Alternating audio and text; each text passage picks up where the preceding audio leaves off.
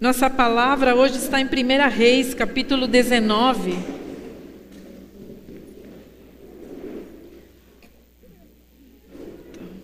Primeira Reis, capítulo dezenove. E versículo um. Primeira Reis está lá no Antigo Testamento. Uma passagem de alguns bastante conhecida daqueles leitores da Bíblia, é uma palavra que, que já várias vezes até temos pregado sobre a mesma palavra, né? É, é uma passagem que inspira várias, uh, várias abordagens, digamos assim, porque ela é muito rica em detalhes, a história é completamente é, rica, é uma história que aconteceu ali com com o profeta Elias, e, e ela está cheia de, de intensidade. Não é? É, é muito intenso o que acontece com Elias ali. E, e citando essa palavra no contexto histórico de, dali, do povo de Israel, então é um reinado onde Acabe e Jezabel terminam dominando o cenário político, e, e eles agem de uma forma completamente, completamente é, livre da vontade de Deus. Ou seja, eles começaram a deixar Deus de lado, a ouvir a voz de Deus, para seguir os seus próprios caminhos e aquilo que eles entendiam que era bom. Só que tudo que eles faziam era contrário aos princípios, a, a, às leis de Deus sobre aquele povo. Então, Elias é levantado como um profeta naquele, naquele, naquela, naquele momento histórico de Israel. Os profetas eram levantados justamente com essa, com essa intenção de, trazer uma, de ser uma voz no meio ao caos, que falasse alguma coisa da parte de Deus, que trouxesse a voz de Deus para aquele contexto tão caótico que se estava vivendo. Então, Elias vem de uma batalha constante de, de idolatria dentro do povo, de paganização, de que o povo já não estava, não queria mais saber de Deus, não queria mais entender que Deus tinha um propósito com eles. Então, essa palavra se situa nesse contexto. Então, diz assim: o rei Ben-Hadade da Síria reuniu todo o seu exército e, apoiado por trinta e dois... Desculpa... Acho que eu peguei a... Foi... foi... Estou certa? Está certo? dezenove? Acho que não. Eu aqui estou lendo errado. É, tá. Agora sim. Fui um capítulo para frente. Desculpe. O rei Acabe contou à sua esposa Jezabel tudo o que Elias havia feito e como havia matado à espada todos os profetas do deus Baal.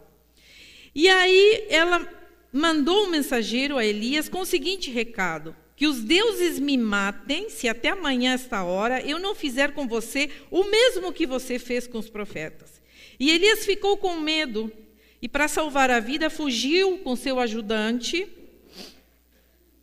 para a cidade de Berseba, que ficava na região de Judá, e deixou ali o seu ajudante, e foi para o deserto, andando um dia inteiro. Aí parou, sentou-se na sombra de uma árvore e teve vontade de morrer. Então orou assim: já chega, ó Senhor, acaba agora com a minha vida, eu sou um fracasso, como foram os meus antepassados. E Elias se deitou debaixo da árvore e caiu no sono. E de repente um anjo tocou nele e disse: levante-se e coma. E Elias olhou em volta e viu perto da sua cabeça um pão assado nas pedras e uma jarra de água. E ele comeu e bebeu e dormiu de novo. E o anjo do Senhor Deus voltou e tocou nele pela segunda vez, dizendo: levante-se e coma, senão você não aguentará a viagem. E Elias se levantou, comeu e bebeu. E, e aquela comida lhe deu força bastante para andar quarenta dias e quarenta noites até o Sinai, o monte sagrado. E ali ele entrou numa caverna para passar a noite, e de repente o Senhor Deus lhe perguntou: o que você está fazendo aqui, Elias? E ele respondeu: o Senhor Deus Todo-Poderoso, eu sempre tenho servido a ti e só a ti. Mas o povo de Israel quebrou a sua aliança contigo e derrubou os teus altares e matou todos os teus profetas. E eu sou o único que sobrou, e eles estão querendo me matar. E o Senhor disse: saia e vá ficar diante de mim no alto do monte. Então o Senhor passou por ali e mandou um vento muito forte, que rachou os morros e quebrou as rochas em pedaços. Mas o Senhor não estava no vento. Quando o vento parou de soprar, veio um terremoto, porém o Senhor não estava no terremoto. Depois do terremoto veio um fogo, mas o Senhor não estava no fogo. E depois do fogo veio uma voz calma e suave. Quando Elias ouviu a voz, cobriu o rosto com a capa. Então saiu e ficou na entrada da caverna. E uma voz lhe disse: o que você está fazendo aqui, Elias? E ele respondeu: ó Senhor, todo, todo, Deus Todo-Poderoso, poderoso, eu sempre tenho servido a ti e só a ti. Mas o povo de Israel quebrou a sua aliança contigo, derrubou os teus altares e matou todos os teus profetas, e eu sou o único que sobrou, e eles estão querendo me matar. Então o Senhor Deus disse: volte para o deserto que fica perto de Damasco. Chegando lá, entre na cidade e unja Azael como rei da Síria, unja Jeu, filho de Nice, como rei de Israel, e unja Eliseu, filho de Zafate, de Abel-Meolá, Meolá como profeta para ficar em lugar de você. E as pessoas que não forem mortas por Azael serão mortas por Jeu. E, todos, e todos os que escaparem de Jeu serão mortos por Eliseu. Mas eu deixarei sete mil pessoas vivas em Israel, isto é, todos aqueles que não adoraram o Deus Baal e não beijaram a sua imagem. Até aqui a palavra do Senhor. Intenso, né? Muita... Muita aventura acontecendo. Mas o fato, o fato que a palavra nos, nos traz é que Elias, e essa é a pergunta que toma nome essa mensagem nessa noite: o que fazes aqui? Deus pergunta para Elias, quando ele decide fugir e dizer: eu não aguento mais isso aqui, eu não aguento ser profeta sobre essa gente, eu não aguento mais ouvir as mesmas coisas, eu não aguento mais essa tensão. De, de ir à batalha, de voltar, de fazer milagres, de, de Deus se manifestar no meio desse povo, e o povo continua se voltando para os deuses que não são o Senhor de Israel. Então Elias cansa. Elias chega num ponto onde ele cansa. Ele, como a gente diz, ele, ele, ele entrega os pontos, ele chega, ele transborda. Ele não aguenta mais, e ele, a única vontade que ele teve de fugir, e realmente ele, ele foi ameaçado de morte, dizendo: eu vou ter que ir embora. E mesmo fazendo aquele monte de milagres que Elias tinha feito, ele sente medo de morrer e foge ao deserto. Então ali ele simplesmente tem um encontro com um anjo que lhe dá uma comida, um super alimento, que ele consegue ficar mais para uma longa jornada de muitos dias e muitas, muitas noites caminhando no deserto. E apesar de, de ter toda essa experiência com Deus, ele não perde a vontade de morrer. Ele, ele chega a pedir a Deus: Senhor, tira a minha vida, me faz morrer, eu não quero mais viver, eu não aguento mais isso aqui. Eu não sou melhor que os meus antepassados, eu sou um fracasso. Ele diz com todas as palavras: eu sou um fracasso. Então diz que Elias entra, quando ele chega naquele lugar onde ele, para onde ele estava se dirigindo, ele encontra uma caverna e ele entra ali dentro daquela caverna e diz que ele não tinha vontade de sair dali de dentro.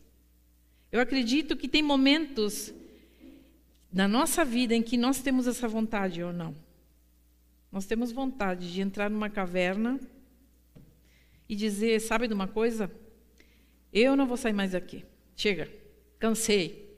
E essa, e essa caverna pode ter muitos nomes. Pode ser a nossa casa, pode ser o nosso trabalho, pode ser a nossa cama, pode ser um relacionamento. Nós nos refugiamos em coisas que nos dão alguma esperança de quietude e de paz para a nossa vida, porque nós não aguentamos mais o que estamos vivendo. E, o, e, e isso é tão intenso que nem nossa família é motivo da nossa alegria. Nem, nossa, nem, nem com as pessoas que nós amamos, que são os mais próximos, a nossa família, nós conseguimos ficar alegres no meio da nossa família. Ao contrário, às vezes a nossa família é... é a fonte de toda essa angústia que nós estamos vivendo. Mas é interessante, quando nós olhamos para nós, seres humanos, nós vemos que Lugares escuros, nem sempre são escuros.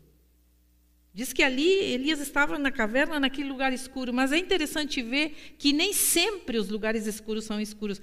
Com algumas pessoas, esses lugares podem ser lugares de muita luz. Eu diria até que de holofotes, né? Nós vimos aí, ah, agora, faz duas semanas, começou a rodar o filme de, do Elvis Presley, né, no cinema, não sei se alguns já tiveram a oportunidade de ir lá olhar, mas eh, eu fiquei, eh, nunca tinha parado para olhar, ou seja, sabia por cima a vida do, do, do Elvis, mas nunca tinha parado para ver os detalhes da sua vida. E no final da sua vida, depois de toda aquela fama, de todo aquele, aquele esplendor de dinheiro, milionário, é, uma vida que ele sempre tinha sonhado para si e para sua família, ele chega no final da sua vida sentindo-se um fracasso e completamente deprimido. No meio de holofotes, ele, ele transborda em meio aos shows, né? De tristeza, de, de angústia, de depressão, de desespero, de, de, enfim, de cansaço daquela vida. Então, os lugares escuros nem sempre são tão escuros, eles podem ser muito, muito brilhantes, muito, muito sucesso, entre aspas. Mas Elias estava vivendo, ao mesmo tempo, um grande sucesso, porque a mão de Deus nunca se afastou dele, e ele sempre teve o respaldo de Deus, mas, ao mesmo tempo, ele, ele diz assim, eu sou o único que sobrou, ó Deus. Não tem como seguir vivendo, porque de todos os profetas que, que eram meus amigos, meus companheiros, eu fui o único que sobrou. E a sensação que, que Elias tem nesse momento dessas palavras é de pura solidão, de quem está preso ao passado. Elias, na verdade, se sente sozinho. E eu me pergunto, quando leio essa passagem, do que, que Elias sentia falta nesse momento? Do que, que ele estava sentindo? Porque é óbvio que ele olha para trás quando ele diz, eu fui o único que sobrou. Do que, que Elias sentia falta? Com qual momento da sua vida Elias estava comparando o momento atual? E eu queria que nessa noite nós tomássemos esse ponto, esse lugar da caverna, como aquele lugar onde a gente tenta se esconder muitas vezes do mundo por situações que às vezes fogem do nosso controle. Porque o fato é que a vida nos coloca em situações que a gente nem sempre gostaria de estar. E a gente tenta buscar saídas e também não as consegue. É uma mistura de ansiedade e depressão. Nós vamos vivendo um dia com muita ansiedade, outro dia com muita depressão. Porque se olhamos para ele, vemos que quando a pessoa... Leva, começa a acumular situações traumáticas, situações de dor, situações de desespero, de frustração, de rompimento, sem conseguir refletir ou trabalhar isso na medida em que as coisas vão chegando. A pessoa vai acumulando, acumulando, acumulando, ela vai, ela vai indo, indo, levando aquela situação, até que chega uma hora que ela fica cheia, ela fica cansada, ela transborda. Então, ela não consegue atribuir significado a nada mais, nada mais faz sentido. E ela, a pessoa perde a vontade de investir, de investir em coisas na sua própria vida, em coisas novas, em coisas para ela. Ela perde a vontade de se relacionar, ela perde a vontade de crescer profissionalmente, a pessoa perde a vontade de orar, a pessoa perde a vontade de estar inserido numa igreja, numa comunidade, onde, onde, onde ele recebe a força para, né, para, para continuar vivo e para continuar motivado. E até que chega um ponto em que a pessoa já não consegue a vontade do básico da vida, que é se levantar de manhã, tomar um bom banho, se, se higienizar, comer, se alimentar, estar acordado. Ela só quer entrar dentro daquela caverna e ficar quieto e dizer, sabe de uma coisa, me deixa quieto porque eu não tenho vontade de nada. Perdi a vontade de tudo. Já quando nós olhamos a ansiedade, a ansiedade provoca medo.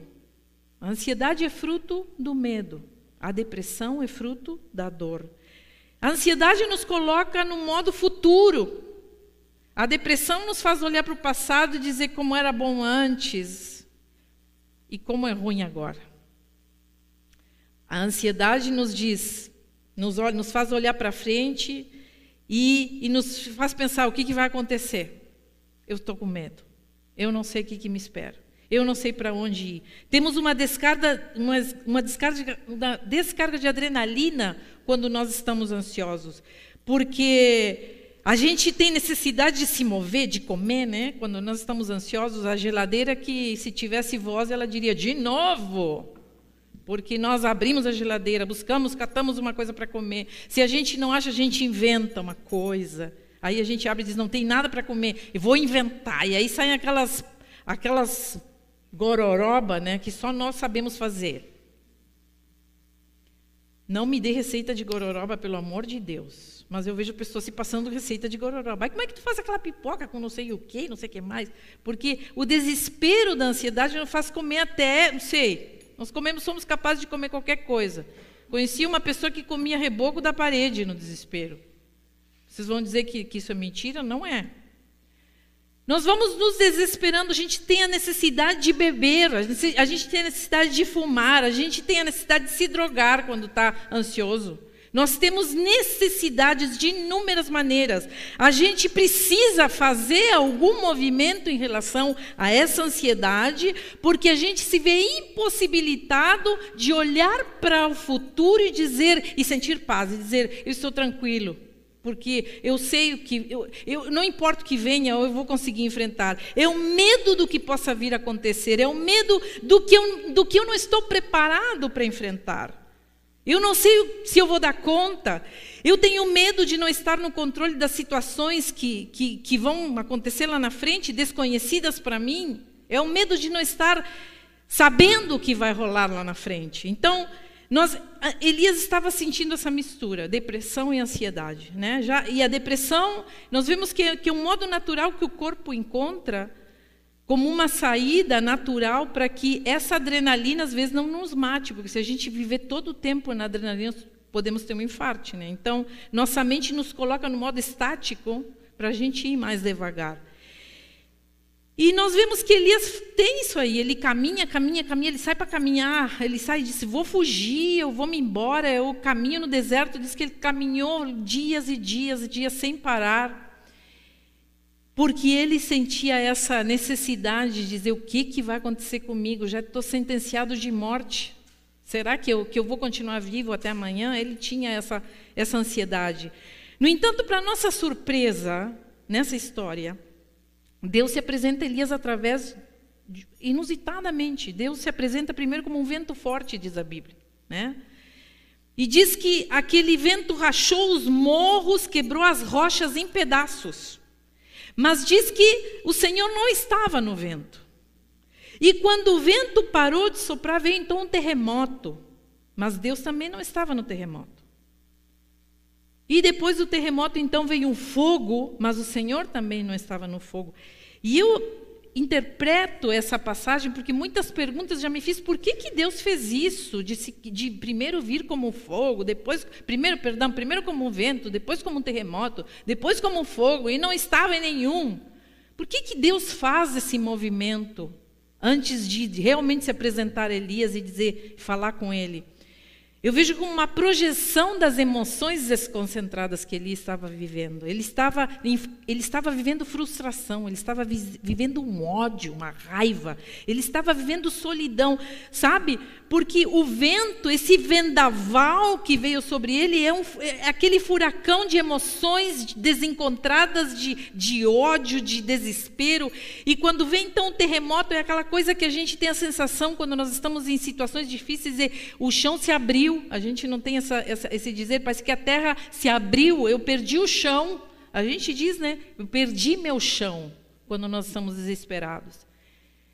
E o fogo representa aquela raiva que a gente tem da vida, né? A raiva nos dá azia, nos dá fogo no estômago. A raiva nos coloca, nos dá palpitação, nós ficamos possessos de raiva e tudo queima dentro de nós. Nós ficamos até vermelhos com o nosso rosto. Pode ver uma pessoa que está com raiva, ela fica vermelha, ela fica com o olho vermelho. Porque a raiva é fogo.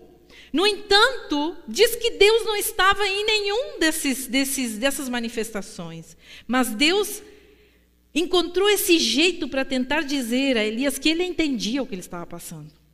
Eu entendo que tu tem um vento dentro de ti, que tu tem um terremoto, que tu tem um fogo dentro de ti. Eu te entendo. Eu sei como tu está se sentindo. Foi um jeito humanizado de Deus chegar perto daquele homem em completa escuridão. Mas então diz que veio uma voz calma e suave que fez com que Elias saísse da caverna. E aí vem a pergunta, o que estás fazendo aqui? E é interessante ver como Deus não mima Elias.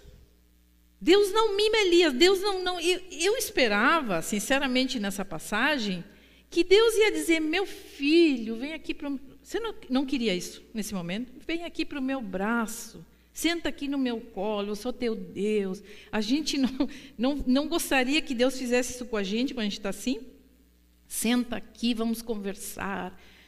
Eu entendo tua dor, e te mimo, e te protejo, e te guardo. No entanto, Deus diz algo, Deus se move de uma forma inesperada. Deus...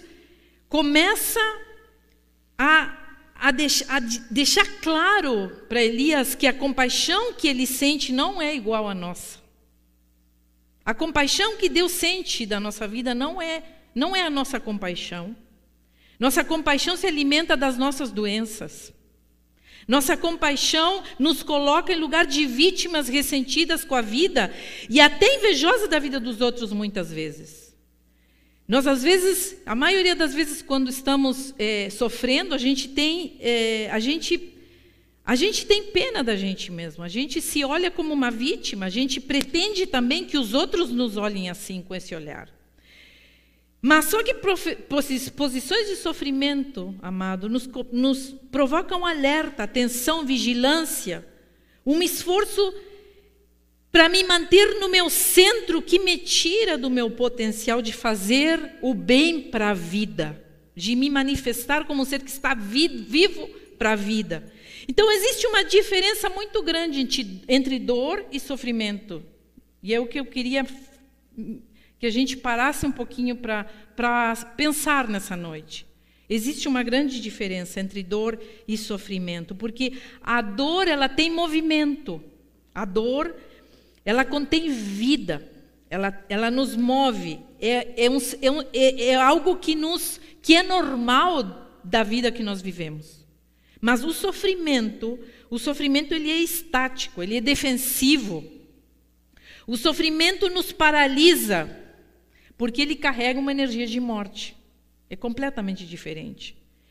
A dor certamente é inevitável, ela faz parte da vida, dos momentos difíceis, mas o sofrimento é o que fazemos para evitar, de todas as maneiras, enfrentarmos essa dor.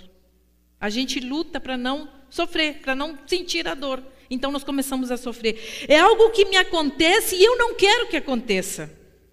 É algo que eu sinto e que não quero sentir e, por isso, reprimo. É algo que eu não sinto e eu gostaria de sentir. É algo que eu estou decepcionado e finjo que sinto. Tudo isso, tudo isso é...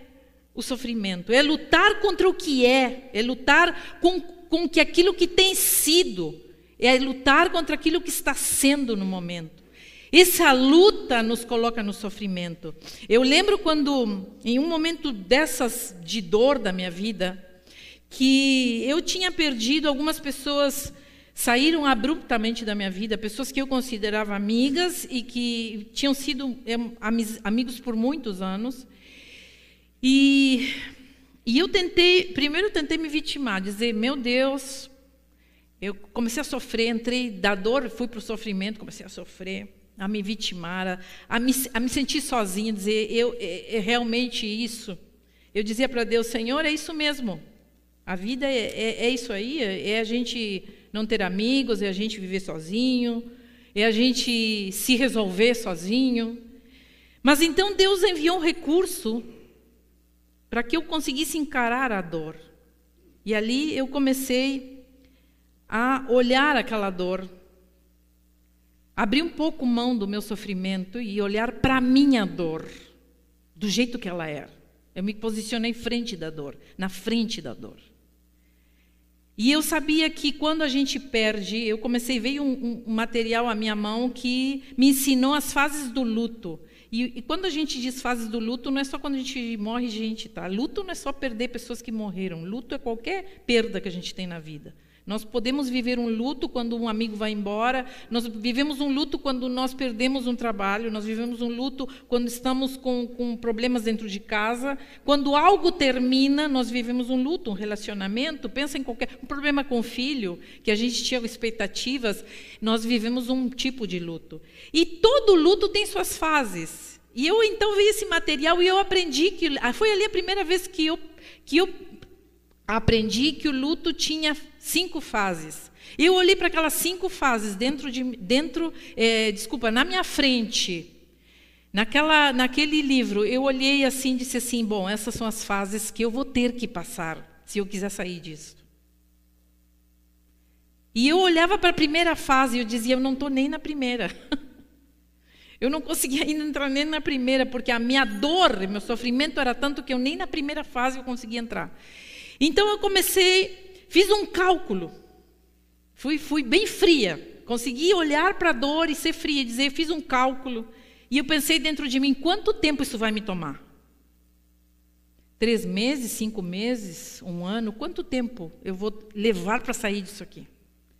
Então, pelos meus cálculos e pelo que eu li, levaria mais ou menos um ano para conseguir sair desse, desse luto. E dentro disso eu precisava aceitar que as coisas eram daquele jeito e que isso não ia mudar. Nada iria mudar, meu sofrimento não iria mudar. A perda já estava perdido, não tinha o que fazer. Então eu comecei a viver um dia de cada vez. Comecei a, Deus me ensinou a viver um dia de cada vez. Eu chorava quando precisava chorar, eu falava quando precisava falar, mas eu nunca parei de fazer o meu trabalho para a vida. Eu disse sempre, eu vou continuar fazendo o que eu venho fazendo. A vontade que eu tinha era de largar, certamente. Principalmente meu trabalho aqui. Dizer, como é que eu vou falar para as pessoas? Como é que eu vou subir num púlpito e falar sobre tristeza e dor se eu estou nesta, neste, nesta caverna? Como é que eu vou aconselhar as pessoas que me procuram? Mas Deus me dizia, continua fazendo o teu trabalho para a vida. Que é assim que tu vai sair disso. E eu confiei, comecei a confiar. E é interessante, realmente, eu estive um ano de luto. Mas depois, já quando cheguei, quando, quando vislumbrei a quinta etapa do luto, eu já estava assim, já tinha uma alegria dentro de mim.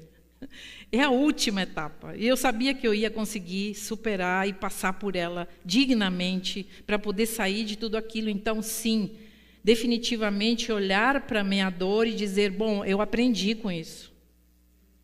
Porque toda dor vem para a gente aprender, amados. A gente tem uma dor numa perna. Eu não sei quantos têm dores aqui. Todo mundo tem alguma dor, né? Nós temos uma dor numa perna. O fato é desagradável? Claro que é. Nos dói, a gente caminha, dói. Mas isso pode ser uma dificuldade. Isso pode ser uma dificuldade, mas isso não é um problema. Como não, pastora? Se eu não posso nem apoiar minha perna quando me levanto da cama? Como que não vai ser um problema? Não é um problema. O problema surge quando a gente se dedica a lamentar a dor, em vez de agir e fazer alguma coisa para que ela pare. Então a gente fica todos os dias, ai, que dor. E a pessoa diz, vai no médico. Ah, sim, eu vou ir depois. Aí outro dia, ai, minha perna, tu não sabe. E a pessoa só fala daquela perna. Conhece pessoas assim ou você é uma pessoa assim? Nós temos prazer em falar do que nos dói. A gente tem, a gente tem uma, um prazer mórbido de falar das nossas, das nossas dores, como se isso fosse uma coisa legal. A gente entra no modo queixa e a gente, né, vai. Eu, eu conheço uma, uma, aliás, uma pessoa bem conhecida nossa, é, da época que a gente estudava no seminário. O casal, era um casal amigo que casaram junto conosco, praticamente na mesma época. Só que esse casamento fracassou e, e, ele, e, ele, e esse rapaz terminou traindo essa, essa mulher. E, e, e ele, se, ele decidiu se separar, ele queria dar um término naquele relacionamento. E ela nunca aceitou. Eu não vou aceitar, eu não vou aceitar, tu vai seguir sendo sempre o meu marido, porque não é isso que eu quero. Ele dizia, não, mas já não tem mais esse relacionamento para dar. E ele foi embora e nunca mais voltou. Mas ela passou vinte anos, já fazem vinte anos que, tá, que ele se separou, e ela segue esperando que ele volte. Então, outro dia eu fui ver o perfil dela, e o perfil dela diz assim, fulana de tal, com o sobrenome do marido ainda, e já estão separados no papel, fulana de tal, esposa de fulano de tal, assim ela se declara no perfil, e o homem já está casado com outra. Você não acha isso um absurdo? Isso é sofrimento. Isso é se manter no sofrimento, é uma negação do que é. E a maioria de nós nega a dor que sente, nega fatos. Não sei até quando nós vamos nos, quando a gente vai acordar e dizer, como Elias fez, eu quero morrer, eu quero fazer alguma coisa, mas eu não consigo mais ficar do jeito que está. Então, nós podemos entender que existe um, um antídoto, um antídoto para a dor? Será que existe um antídoto para a gente não sentir dor? Não, não existe. A dor é dessa vida. Nós vamos sofrer, nós vamos sentir dor. Mas sim existe um antídoto para um antídoto para o sofrimento. Para o sofrimento, sim, nós podemos evitar. A dor não podemos evitar, a dor de que uma pessoa vá embora, a dor de que uma coisa termine, a dor de fracassar em algumas áreas, a dor das perdas, a dor da doença. Mas o sofrimento nós podemos evitar. Nós como, pastor? Não tem como.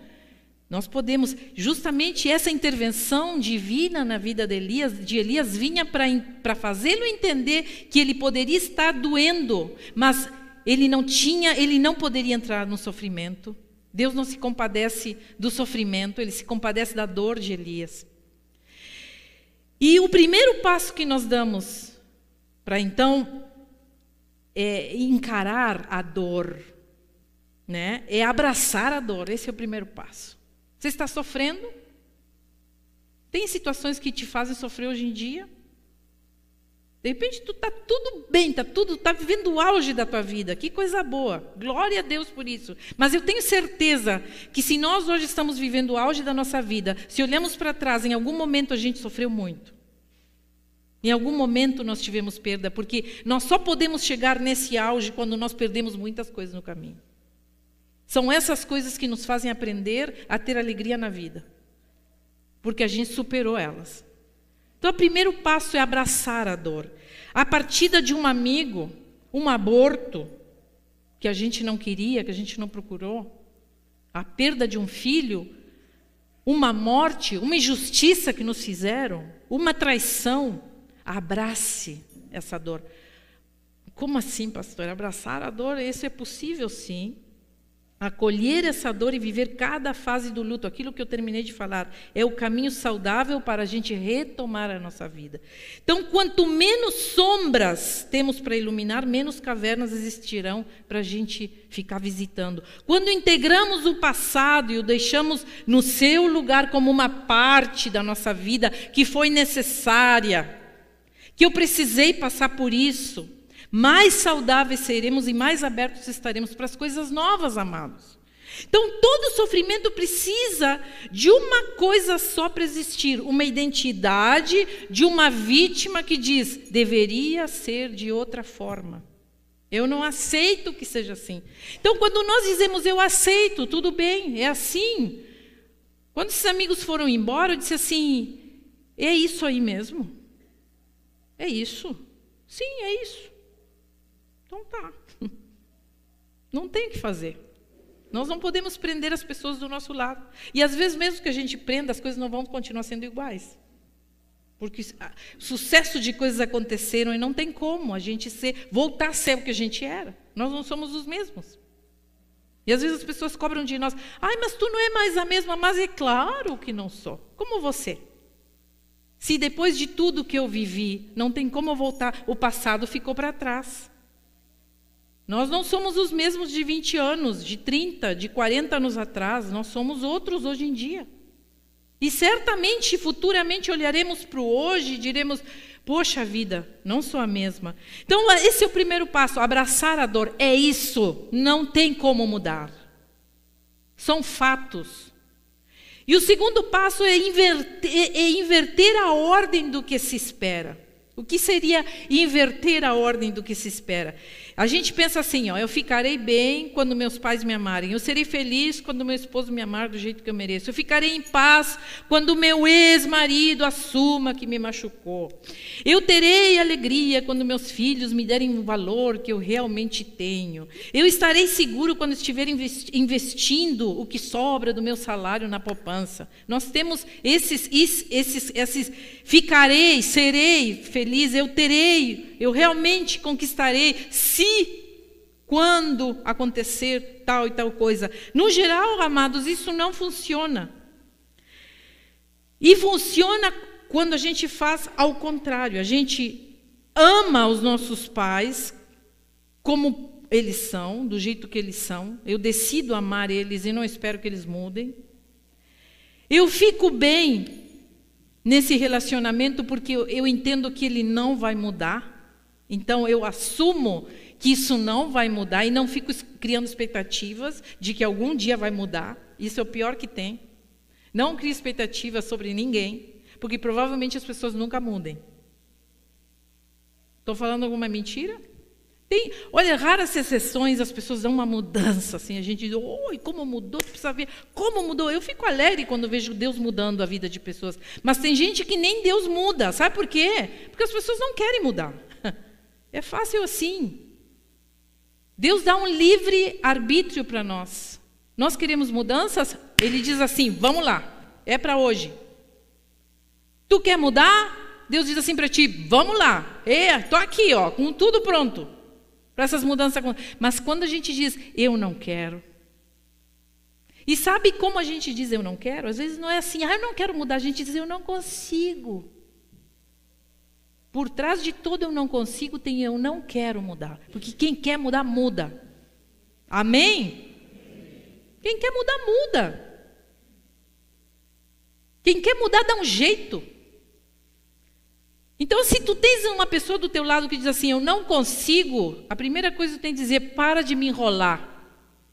Conseguir se consegue. Chega de me enrolar. Que fácil. Ai, mas é tão difícil, pastora, porque eu tenho que... Porque pensa, pensa o quê, criatura? Quem quer mudar, muda. Não fica esperando. Ou se não, abraça do jeito que é. Não mudou, não vai mudar e nunca vai, talvez nunca mude. Mas eu aceito do jeito que é e não tento ficar criando expectativas de que algum dia as coisas mudem. Essa é a realidade que nós temos. Quando a gente entender que, pode, que o que pode ter contribuído para essa, para essa, para esse término do relacionamento, te, muita coisa a gente fez errada, porque a gente tem a tendência a culpar, né? Foi fulano, esse, isso está assim porque o outro não fez, não, não disse, não, não, não se ligou. E a gente não para para avaliar o que, que eu tenho, o que, que eu contribuí para esse, para essa amizade terminar. O que, que eu fiz? Eu fiz também, claro que fiz. Eles também tinham expectativas.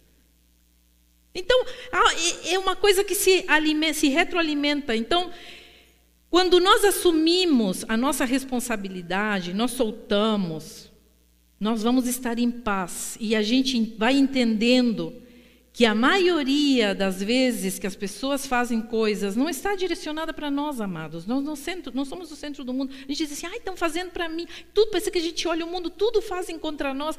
Mas a maioria das vezes as pessoas nem sabem que estão fazendo coisas contra nós. Elas nem se ligaram do que estão fazendo, mas a gente interpreta que é contra nós. Porque a gente já está no modo sofrimento. Então, parece absurdo isso aí, mas no fundo, no fundo, sofrer é mais fácil que agir. Ficar sofrendo é muito mais fácil do que tomar uma atitude.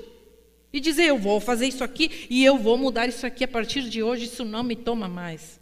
A partir de hoje, isso não rola mais. A partir de hoje, eu não me deixo maltratar mais assim. A partir de hoje, eu determino que as minhas amizades serão selecionadas a dedo.